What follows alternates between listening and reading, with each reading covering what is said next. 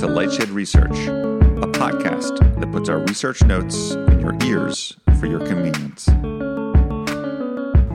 May 31st, 2022, the wireless industry's growth problem. Wireless operators in the United States committed to invest over $200 billion into 5G, but does anyone care?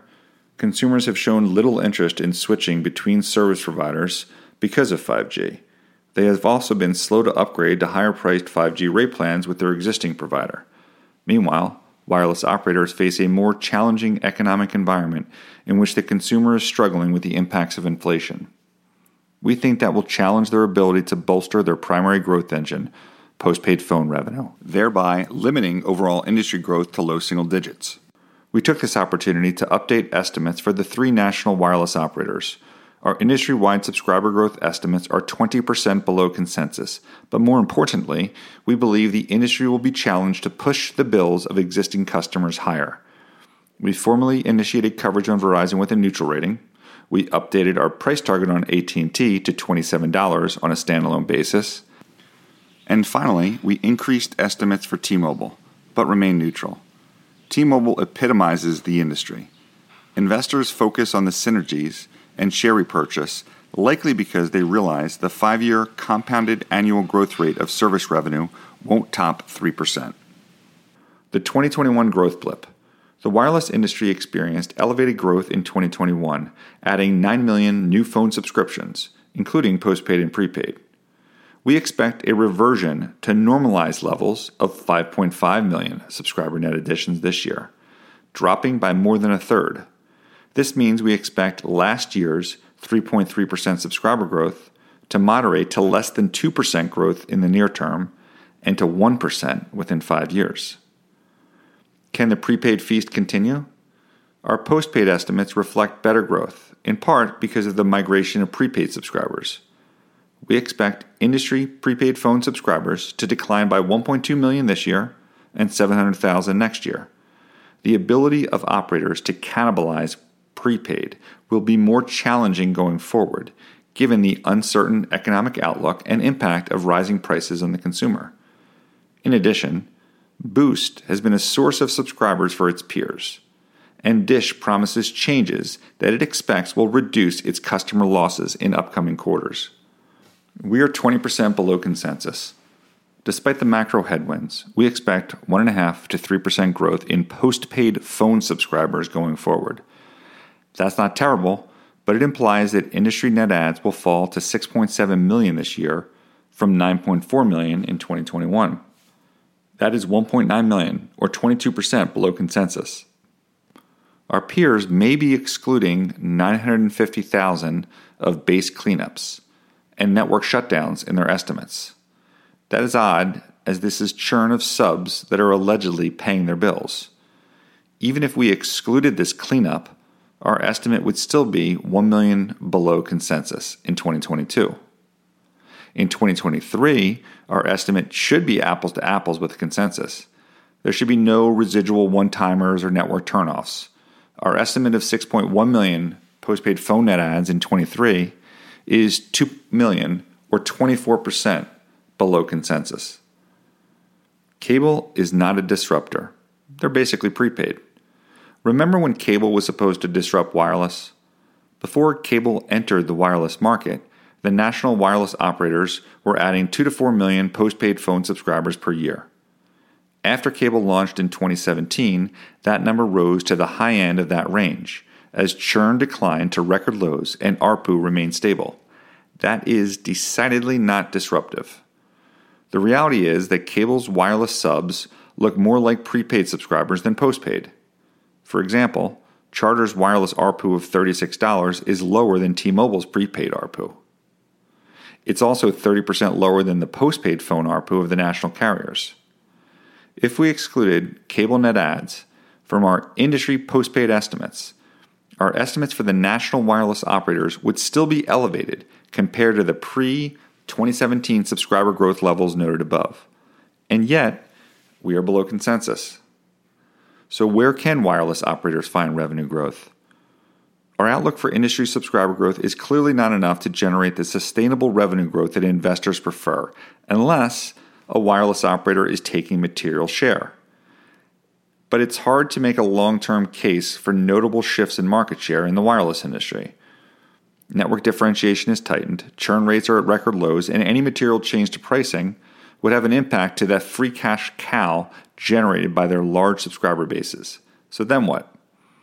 Wireless operators can attempt to boost revenue growth with wireless home broadband, wholesale, and IoT, but postpaid phone revenue, which represents 75% of total service revenue, is still the primary driver of growth.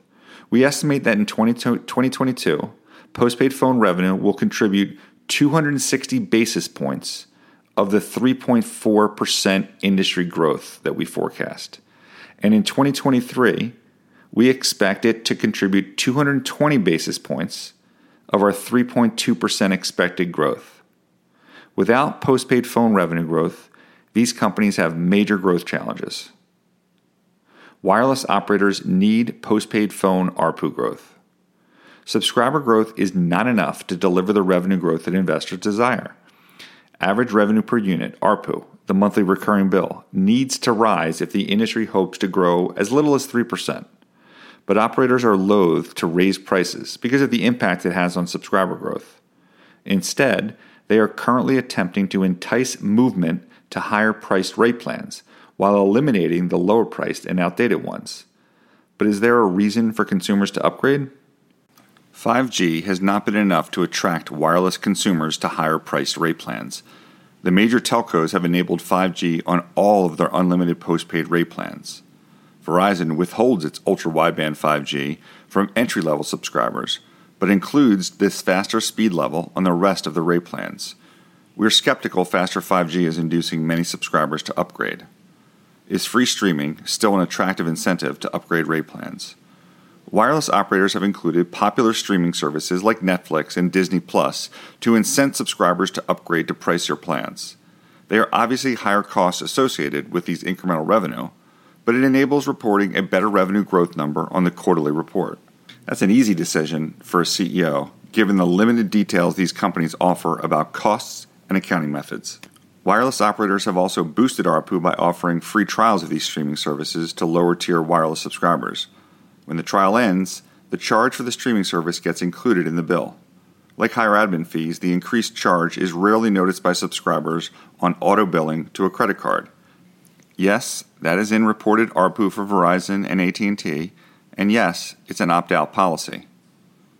Finally, we are skeptical that premium services like hotspot data or better video streaming quality are incentives to move up rate plans. We invite any company to offer data on why this will offer a tailwind of upgrades over the next 5 years. Quantifying the impact of migrating subs to higher rate plans. Despite the skepticism we detail above, we acknowledge that customers will continue to migrate up to higher rate plans. We just debate the pace of that migration. We estimate these migrations will layer on 50 basis points of growth to postpaid phone revenue on top of whatever subscriber growth the wireless operator is delivering. There are factors that can provide a headwind to this ARPU growth forecast. New accounting rules require that a substantial portion of handset subsidies are amortized over the expected life of the subscriber as a counter-revenue entry, compressing reported revenue growth rates. ARPU growth might also be negatively impacted if an operator offers service discounts to add lines to existing accounts. No other levers for growth? Move on to the admin fee. Administrative fees on wireless bills began around 2013 at 60 cents per line per month. The fees generate incremental postpaid service revenue for wireless operators that lifts ARPU. It's a way to increase price without changing the advertised headline rate.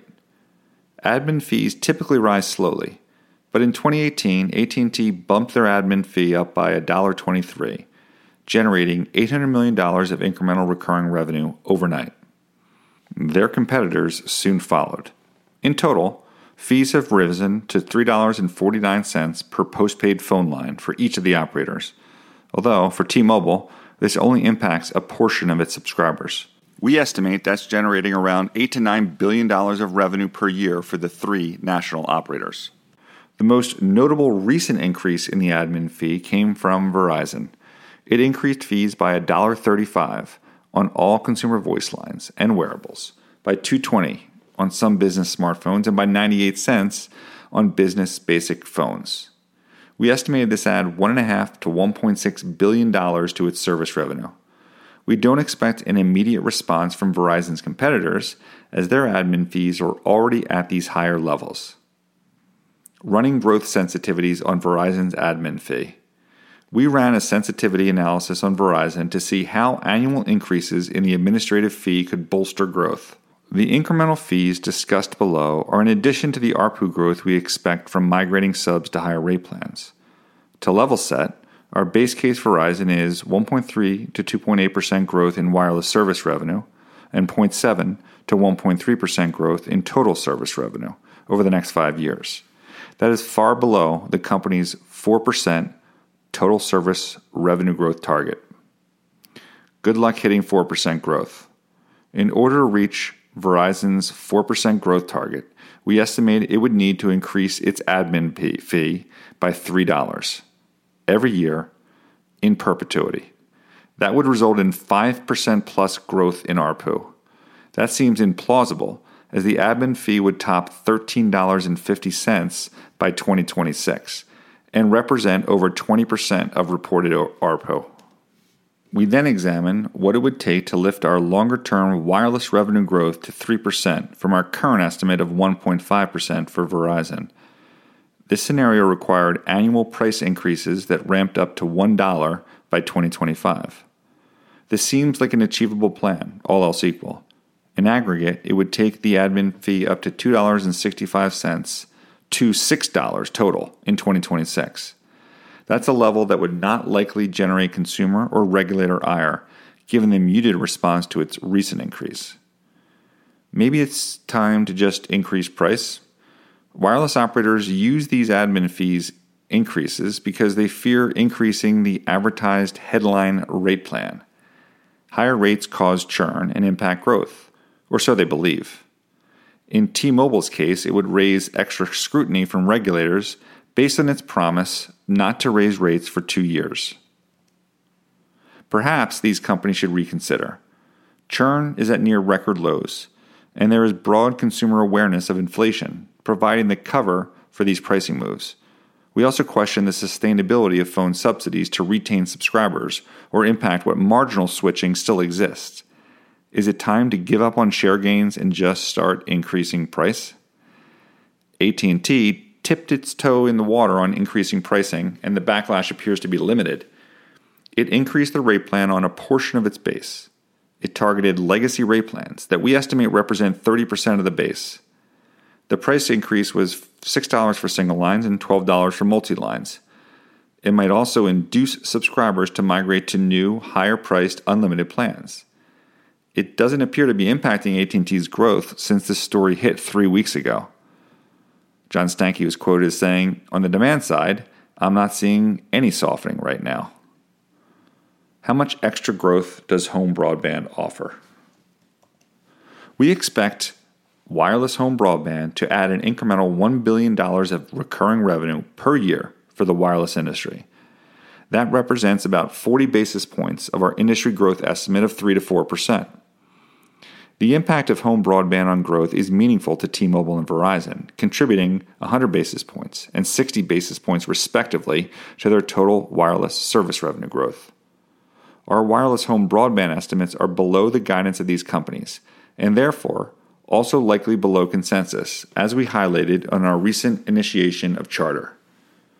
AT&T prefers to pursue a fiber growth strategy. Home broadband is enabled by spectrum depth, not 5G.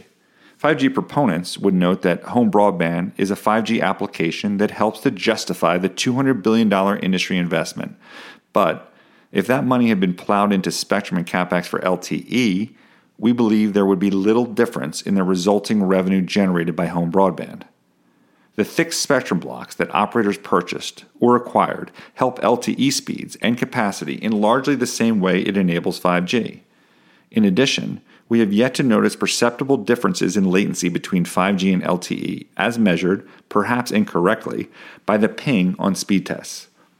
Only Dish appears to be taking the capabilities of 5G down a path that is materially superior than what can be achieved with LTE and traditional network design. Increasing our Verizon revenue estimates. We increased our Verizon 2022 wireless service revenue estimate by $1.5 billion due to the increased administrative fee. As a result, we now expect slight 0.4% growth in total service revenue versus our prior estimate of negative 0.3%. Both are arguably in line with its recently revised guidance of flat. The higher admin fee also benefited 2023, increasing total service revenue by 30 basis points to 1.4%. That is still below its 3% guidance. We expect Verizon to continue to face headwinds in enterprise services, which we estimate is declining in the high single digits. Verizon at fair value initiated neutral. Given our growth outlook for Verizon and the industry, we believe it currently is fairly valued at $52.50 per share, which implies 8.3 times our 2023 EBITDA estimate and a fully taxed free cash flow yield of 9% and a dividend yield of 5%. We will take this opportunity to therefore formally launch coverage with a neutral rating. Our 5-year compounded annual growth rate for Verizon's total service revenue is 1.8%. That compares to 3% for AT&T and 3.3% for T-Mobile. AT&T revisions. We increased AT&T's total wireless service revenue growth 20 basis points higher to 4.7% in 2022 and 50 basis points higher in 2023 to 4.5%, in part because of the increased pricing noted above. AT&T would claim that the price increase was contemplated in their guidance, but we were below guidance. Our increased ARPU more than offset slightly lower subscriber growth estimates resulting from the industry outlook described above. Our EBITDA estimate for 2023 increased by $500 million to $44.7 billion, which is $200 million above the top end of the guidance range and $1.4 billion higher than consensus. New $27 price target for buy-rated AT&T. We introduced our new $27 price target for standalone AT&T, which implies 8.6 times our 2023 EBITDA estimate and a 4.2% dividend yield. It also implies 2023 free cash flow yield of 6.5%. As a reminder, we exclude the DirecTV distributions and working capital benefits that AT&T cites when representing its free cash flow generation. We instead value the annuity of DirecTV distributions at $8.7 billion. We discussed this in a prior note entitled, A Closer Look at AT&T's Free Cash Flow. T-Mobile revisions.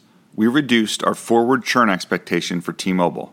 We previously thought Verizon's deep C-band spectrum deployments would have a larger impact on T-Mobile.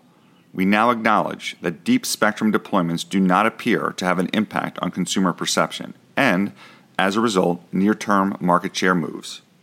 Otherwise stated, running a speed test at 700 megabits per second versus 300 megabits per second just doesn't matter. Our new estimates lift our 5-year compounded annual growth rate estimate of total service revenue to 3% from 2.8%. That is superior to our expected growth of AT&T and Verizon of 1.9% and 0.8% respectively, but below the 4% plus implied long-term growth provided at T-Mobile's March 2021 Analyst Day. If we isolated wireless service revenue growth, T-Mobile is also the growth leader at 3.3% versus 3.0% and 1.8% for AT&T and Verizon. T-Mobile might be the fastest grower among its peers, but it's marginally better, and that growth is not fast. T-Mobile might be able to pick up additional growth versus our expectation depending on the outcome of the Department of Justice review of their new proposed deal with Dish. In the near term, our subscriber growth estimates are slightly below consensus, which itself is at the low end of guidance. That is interesting, as T-Mobile is typically expected to outperform its own guidance. We are obviously below guidance in future years based on the industry outlook outlined above. We believe fair value for T-Mobile is $140 to $150, based on 9 to 9.5 times our 2023 EBITDA estimate. This implies a fully taxed 2023 free cash flow yield of 4.3 to 4.6%. The limited upside relative to the risk do not merit a revision in our existing neutral rating. We look at comparable 2026 free cash flow yields across our universe. This takes into account the benefits of share repurchase and synergy realization and the impacts of rising effective cash tax rates. We believe the forward growth and risk profiles of these companies should look very similar in 2026. As a result, their valuation metrics should as well. In our note, we now have a comp table for the three wireless operators and Charter. I would note specifically the free cash flow yield per share in 2026. For AT&T, at the current price of $21, it's 15%. For T-Mobile at $134, it's 13.3%. For Verizon at $51, it's 11.7%. And Charter at $510, you have a free cash flow yield per share of 14.6%. Once again, this takes into account our expectation of share repurchase for each of these companies. It's also important to consider the spread between the 10-year Treasury and AT&T and Verizon's dividend yield, as we show in a graph in the note. It's not all bad. In a volatile market, the relative safety of domestic recurring revenue has appeal. Low single-digit growth is also not terrible, especially given the anticipation that economic growth will slow and potentially recede. The wireless industry generates a healthy $65 billion of free cash flow on over $200 billion of service revenue. We also do not anticipate notable shifts in market share unless Dish's open network enables an innovative consumer offering. We think that's healthy enough to form valuation bottoms at a 10% free cash flow yield for these companies on the downside. And now for the risks section. Let's start with T-Mobile, and we'll read the first three sentences, which is common to T-Mobile, Verizon, and AT&T. Industry pricing is relatively tame at the moment, but in a competitive market, there is a risk that one operator could begin a price war, or a new consumer entrant could be enabled by Dish's network. Technological changes like eSIM can change the competitive dynamics of the market. As far as specifics for T-Mobile, T-Mobile has a history of executing on its business plan, so our net ad estimates could be too low if it's able to take share from competitors. Our fixed wireless estimates may prove to be too conservative if the company can execute on its long-term guidance. The company could realize additional deal synergies or lower merger costs that it already has presented.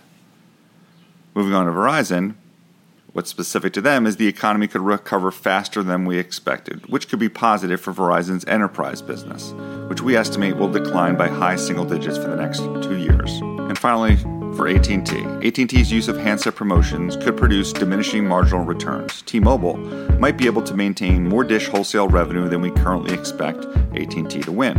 AT&T's fiber broadband growth could be impacted by execution, supply chain, and competitive responses. Thanks and have a great day.